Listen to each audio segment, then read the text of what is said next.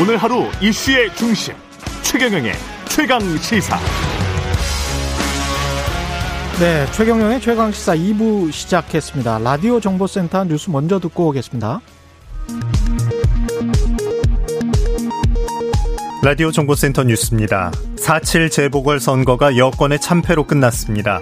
중앙선관위에 따르면 서울시장 보궐선거 개표가 100% 완료된 가운데 국민의힘 오세훈 후보가 57.50%를 득표하며 더불어민주당 박영선 후보를 18.32%포인트 격차로 압도했습니다. 부산시장 보궐선거에서는 박형준 후보가 62.67%로 김영춘 후보를 더블 스코어 가까이 앞섰습니다. 더불어민주당은 오늘 오전 최고위원회의를 열고 전날 결론을 내리지 못한 재보선 참패 수습 방안을 논의합니다. 국민의힘 김종인 비상대책위원장은 4.7 재보궐선거 이튿날인 오늘 비대위원장직을 내려놓습니다. 의총에서는 새 지도부 선출을 위한 전당대회 준비 등 포스트 재보선 전략이 집중적으로 논의될 전망입니다. 신종 코로나 바이러스 감염증 확산세가 점점 거세지면서 4차 유행 현실화의 우려가 커지고 있습니다. 600명대까지 치솟은 상태에서 수도권에 이어 비수도권에서도 코로나19가 급속도로 퍼지는 동시다발 확산 양상을 보이고 있어 감염병 전문가들은 다시 1000명대 확진자가 나올 수도 있다고 경고하고 있습니다. 라디오 정보센터 뉴스 아나운서 김재웅이었습니다.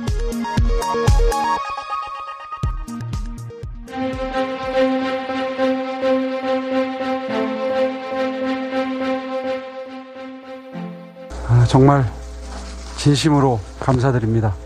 고맙습니다. 어, 지난 5년 동안 일을 할 때는 머리로 일을 했습니다. 그러나 제가 약속드린 대로 이제 앞으로 제가 시장으로서 일을 할 때는 뜨거운 가슴으로 일을 하도록 하겠습니다. 아울러서 이번 선거 기간 동안 저와 치열한 경쟁을 하셨지만 단일화 이후에 최선의 노력을 다해서 야권 승리를 위해서 노력해 주신 이 자리에 함께 하신 아, 안철수 후보께도 정말 진심으로 감사의 인사를 올리고 싶습니다. 존경하고 사랑하는 서울시민 여러분, 감사합니다. 위대한 부산 시민 여러분, 압도적 지지를 보내주셔서 감사합니다. 시민 여러분의 뜨거운 지지가 저 박형준이 잘나서 또는 저희 국민의 힘이 잘해서라고 생각하지 않습니다. 저희가 오만하고 독선에 빠지면 언제든 그 무서운 심판의 민심은 저희들을 향할 수 있다는 점을 명심하겠습니다. 맞습니다.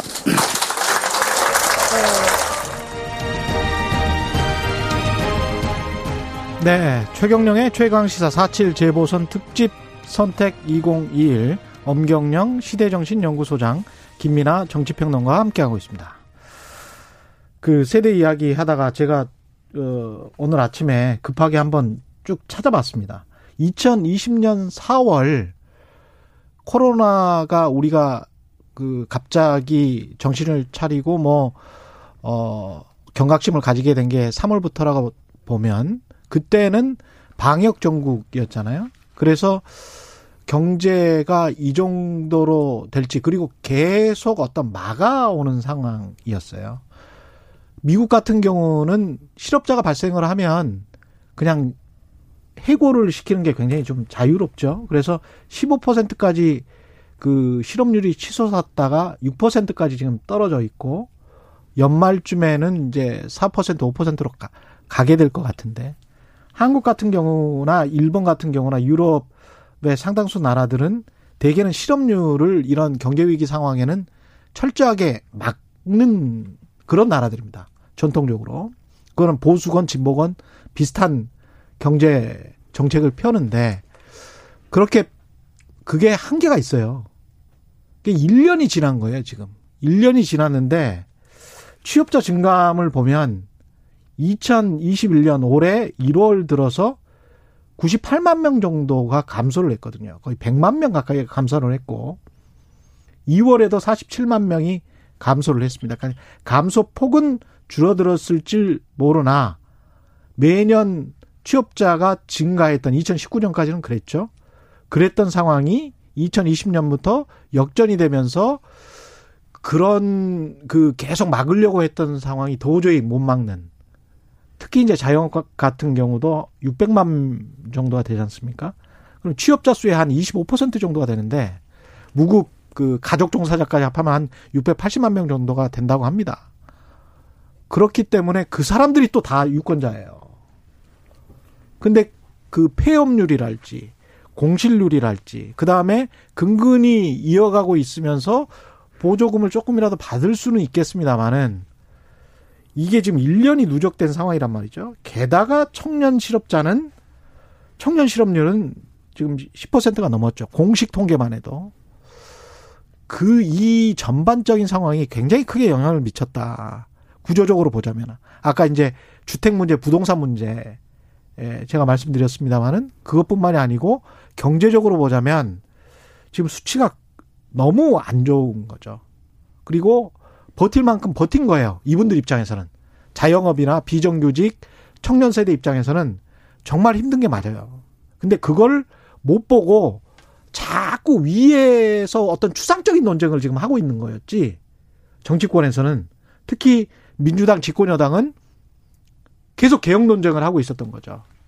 그러니까 자영업이나 청년 세대 입장에서는 특히 실업, 그 다음에 거의 무급휴직 인 사람들, 수치에 잡히지 않은 사람들 같은 경우는 굉장히 답답한 거죠. 이게. 근데 거기에 관한 어떤 분석이랄지 이런 것들이 너무 정치적으로만 흐르니까 여권 내에서도 없었을 것 같고 야권에서도 그런 생각은 잘 안 하고 있을 것 같고 어떻게 보십니까, 소장님? 네. 서울 기준으로 유권자 비중을 살펴보면 예. 2050이 한 72% 정도 되거든요. 예. 60대 이상이 어, 한 27%? 어, 이렇게 되는데 27%좀 넘습니다. 어, 그런데 이제 그동안 이 선거에서 2050이 범진보 진영으로 함께 움직였단 말이죠. 그러면서 어, 문재인 정부는 2050의 어떤 연합 정부, 연합 정당 이런 성격을 갖고 있는데 예. 어, 이를테면 이 끼리끼리 해먹는다. 음. 뭐 아까 음. 말씀하신 김상조 예. 그리고 박주민 예. 그러니까 이런 것들이 널리 퍼지면서 어이 20대의 그런 상실감을 부추겼다 음. 이렇게 볼 수 있는데 20대는 사실 제가 보기에 약간 유리 그릇 같은 세대입니다. 유리 그릇 같다. 네. 예. 그래서 어, 20대는 이 이념 탈 이념 탈 진영 성향이 강하지 않습니까? 예. 40대에 비해서는 40대가 개혁 성향이 강한 데 비해서 20대는 그런 이념이 소거돼 있는 세대다. 음. 그리고 20대는 과거 보수 정당을 경험하지 못했습니다. 예. 그러니까 20대가 경험한 것은 오로지 문재인 정부와 민주당이다. 음. 그래서 어, 과거 보수 정당에 대한 굴레나 평가 없이 예. 바로 분노를 민주당에 쏟아낼 수 있는 세대가 된 거죠. 음. 그래서 이번에 어, 저도 사실 여론조사에서 20대가 오세훈 후보가 한 70%, 예. 그 다음에 박영선 후보가 20% 이렇게 나왔지 않습니까? 저는 침묵의 나선이 작동하고 있다 이렇게 생각을 했었어요. 침묵의 나선. 네. 예. 방금 이제 말씀하신 것처럼 음. 어, 그런 이제 그 심각한 상황에 대해서는 예. 깊이 성찰하지 못하고 음. 어, 이를테면 주변에서 문 대통령과 민주당 욕하는 것이 국민 예능처럼 돼 있으니까 음. 아예 여론조사 여론조사에서 응답을 회피하는 거 아닌가? 예. 네, 저는 이제 그런 생각을 했단 말이죠. 예. 그런데 실제로 이 출구조사를 보면은 여론조사랑 똑같이 나온 거잖아요. 20대가. 음, 예. 그런 면에서 20대 민심 위반이 상당히 구조적이고 근본적으로 진행되고 있다. 예. 자, 이렇게 이제 볼 수 있을 것 같아요. 마지막으로 김민아 평론가 이야기 듣고 앞으로 대선 전국 전망 이제 시작하겠습니다. 예.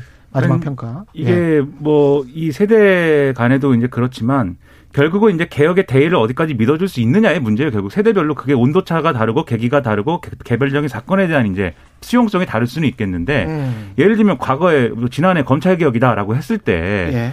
뭐 지금 이제 어 얘기대로 하면은 검찰 개혁이 별로 민생에 도움이 되는 이슈는 아니지만 예. 그래도 만약에 검찰 개혁이 필요하고 그게 어쨌든 예, 우리 사회에 도움이 된다라고 하면 예. 동의 못할 게 아니죠. 음. 근데 그 반대쪽에 뭐가 있냐면 검찰 개혁이라고 하지만 정권의 불리한 수사를 막기 위해서 뭔가 수쓰고 있는 거 아니야? 이런 생각이 한쪽에 있는 건데 둘 중에 어느 쪽을 더 그럼 어느 주장을 더 믿을 것이냐에 대해서 그 전까지는 뭐 검찰 개혁이 필요하다에 무게를 더 실었던 거예요. 예. 근데 어, 지난해 어느 시점에 이게 윤석열 찍어내기 뭐 비슷하게 돌아가면서 이거 그냥 내세우는 명분에 불과하지 실제로는 어 정권의 불리한 수사를 막으려고 한다라는 주장이 뭐 어, 여러 계기를 통해서 막 힘을 막 받기 시작했잖아요. 예. 근데 그런 여론에 영향을 받을 수밖에 없는 거죠. 뉴스를 보고 사는 사람인 이상. 예. 그리고 그런 영향을 받으면서 다른 개혁적인 개혁이라고 얘기한 주제들에 대해서도 그 대의를 신뢰하지 못하게 된 상황이 있는 건데 음. 즉 이번 선거에서는 이 정권이 얘기하는 그런 명분을 믿지 못하겠다라는 것에 가까운 이런 표심 표출이었는데 예. 그러면 역으로 얘기하면 이게 앞으로 그런 보수 정치를 정말 믿을 수 있겠다라는 표심 표출은 또 아니다. 음. 결국 이 정권에 대한 반대 투표를 한 것이지 음. 어떤 보수 정치를 적극적으로 선택한 건 아니다. 예. 그래서 이 점에서 앞으로의 어떤 전국의 변화나 이런 것들이 많이 좀 갈라질 것 같습니다. 이 앞으로 이제 대선 전국은 화두 세 명으로 한번 이야기를 해볼까요? 윤석열, 예, 이재명, 그 다음에 친문 이른바 민주당 주류의 누군가, 예, 제가 뭐 지금 화, 확연히 드러나는 사람이 없으니까 그렇게 이야기를 해본다면 어떻게 보십니까? 윤석열의 관점에서 이번 선거 그리고 앞으로 윤석열 입장에서는 예. 제가 보기에 아주 좋은 조건은 아니다. 아주 좋은 그러니까 조건이 네, 아니에요? 네, 이렇게 예. 판단해요. 왜냐하면 예, 윤석열이 지금 사실 반문 대표성을 확고히 확보하고 있거든요. 예, 그래서 어, 이 보수 쪽에서 다른 대선 후보가 이 부상하기가 되게 힘든 조건이었단 말이죠. 예, 그래서 만약에 이번 서울시장 선거에서 어, 국민의힘이 졌다면 음, 윤석열 중심으로 야권이 재빠르게 재편될 수 있었다. 예, 아, 이렇게 이제 볼 수 있는데 어, 국민의힘이 승리를 하면서 이럴 때면 홀로서기의 계기를 만들었단 말이죠. 음, 그래서 당분간은 국민의힘은 안철수와 합당 논의를 진행하면서 예. 윤석열과 경쟁 또는 협력 관계에 놓일 수밖에 없다. 어. 이런 면에서 윤석열 입장에서는 조금 아쉽다.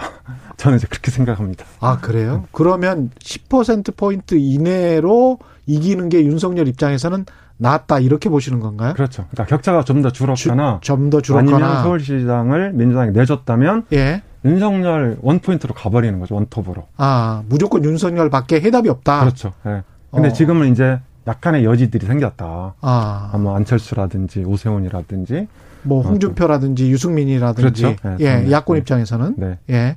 어떻게 보십니까? 윤석열의 관점에서. 예, 윤석열 전 총장의 관점에서 예.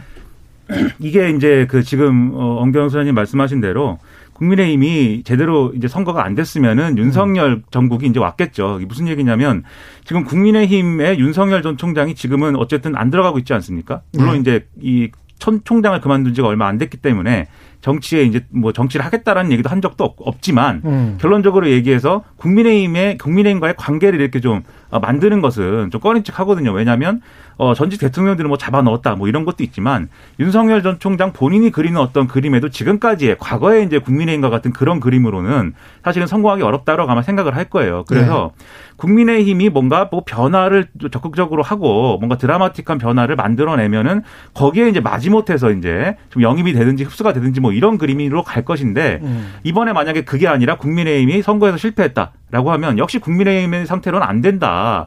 뭔가 새로운 대안이 필요한 것이고 그 새로운 대안이라는 것은 지금 상황에서는 대선 주자 지지율이 제일 높게 나오는 윤석열 아니냐 음. 이런 그림이 이제 됐을 가능성이 컸는데 예. 이제 그거 그쪽으로 이제 좀 가는 것은 이제 일단은 좀 브레이크가 걸린 그런 상황입니다. 그래서 예. 지난번에 이제 뭐 김종인 비대위원장이 뭐 프랑스 에마뉴엘 마크롱 마크롱 얘기도 하고 그랬는데 예. 마크롱 사례가 전형적인 거잖아요. 사회당에 있던 사람이 사회당 탈당하고 나서 음. 거기서 이제 새로운 어떤 집단을 꾸려가지고 기존의 사회당을 무너뜨린 사례잖아요. 그러니까 우리가 삼지대를 그걸 이야기하는 거지 않습니까? 그렇죠. 삼지대라는 게 제3지대가 계속 유지가 되는 그런 이, 이 사례는 그런 그림이라기보다는 예. 제3지대를 만들어서 원래 있는 세력을 무너뜨리고 그 세력에 이, 갖고 있어야 될 그 지분을 다 가져가는 거죠. 음. 그 그림으로 가는 게 윤석열은 베스트인데 예. 지금은 이제 그렇지 않은 상황이 됐다는 데서 일단은 브레이크고 그러나 이 선거 이후 이 선거 이후에 국민의힘이 더 중요하거든요. 지금 상황에서는 예. 지금 말씀드린 대로 국민의힘이 정말 앞으로도 계속 변화합니다. 음. 이런 것들을 보여줄 수 있으면 이제 어 방금 말씀드린 그런 시나리오대로 이제 갈 것이고 예. 그걸 보여주는데 금방 실패해 버린다. 당권 경쟁하고 막 이럴 것인데 예. 또 과거로 가버리는 거 아니냐 이런 평가가 나오게 되면은 음. 다시 또 윤석열 전국 뭐 이런 식으로 평가할 수 있는 지점들이 다시 나오겠죠. 근데 국민의힘 내부에서는 뭔가 지금 국민들이 바라는 거는 혁신을 계속 여든 야든 원하는 것인데 국민의힘 내부만으로는 혁신의 모습을 계속 보여줄 수 있는 이벤트를 만들 수 있을까 그런 생각도 들긴 합니다.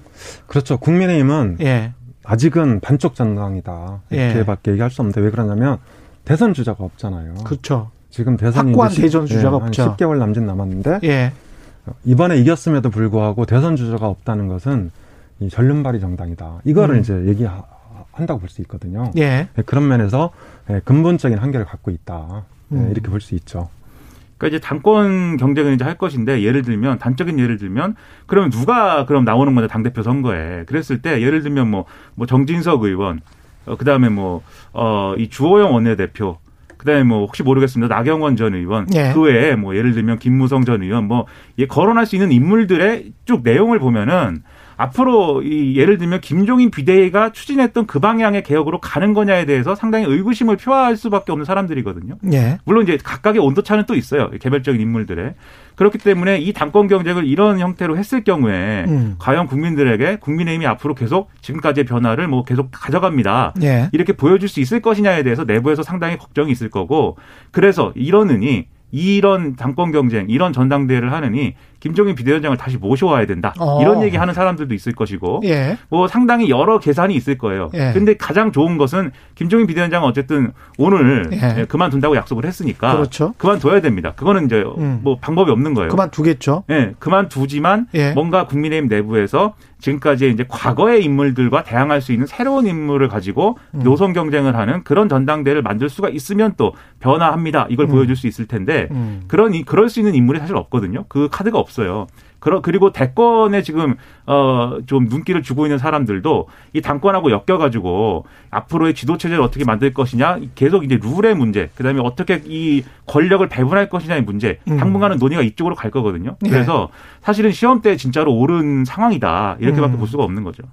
당권 주류라고 하면은 국민의힘도 여전히 이제 이른바 이제 TK 중심의 국회의원들일 것 같고 민주당도 똑같은 고민을 안고 있는 거네요. 민주당도 결국은 친문, 이른바 친문의 국회의원들이 주류라고 본다면 그것과 일정 정도 대립각을 세워왔던 이재명 이재명을 어떻게 포용할 것인가 아니면 계속 이렇게 거리를 유지하거나 배제할 것인가 또는 친 이른바 친문의 어떤 새로운 대권 주자가 나올 것인가 이거에 굉장히 큰 영향을 받겠습니다. 어떤 전략을 취하느냐에 따라서 네, 그렇죠. 예. 이번에 이재명 지사는 어, 그러니까 구조적으로 조금 좋은 조건을 구축했다.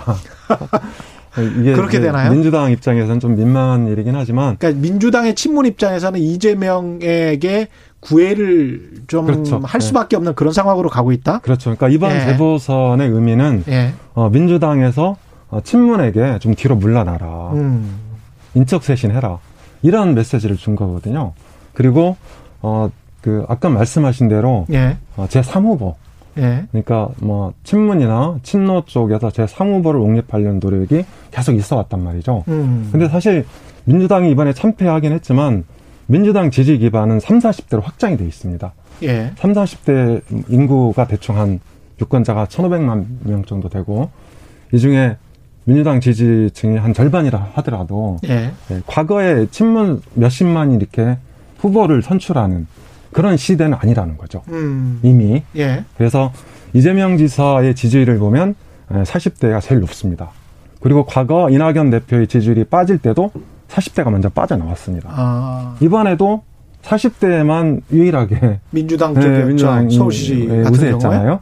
예, 그래서 민주당을 버텨주는 세대는 바로 40대고 그 다음에 30대 일부다. 아. 어, 이렇게 이제 볼 수 있는데 예. 그런 면에서 제 3후보의 부상 가능성이 어, 굉장히 약화됐다 이번 재보선에서 어, 그런 면에서 이재명 지사는 음. 어, 어느 정도 독주 체제를 계속 할 수 있는 예, 그런 여건을 확보한 거죠. 그리고 어, 반대편에 윤석열 전 총장이 있기 때문에 예. 구도 효과도 누릴 수 있습니다. 윤석열 총장 지지율이 높기 때문에 이 민주당 지지층 입장에서는 또 이쪽에 누구 한 명한테 지지를 몰아줘야 되잖아요. 어쩔 수 없다. 예. 예. 그러니까 이제 이 윤석열 총장의 대항할 카드가 필요하기 때문에 그래서 어, 이재명 지사의 독주는 당분간 계속될 것 같고 당 예. 입장에서 볼 때도 어, 이 주류 교체의 압박을 이재명 지사와 연합이나 연대를 통해서 어느 정도 이렇게 수용하는 모양새를 취할 수 있다.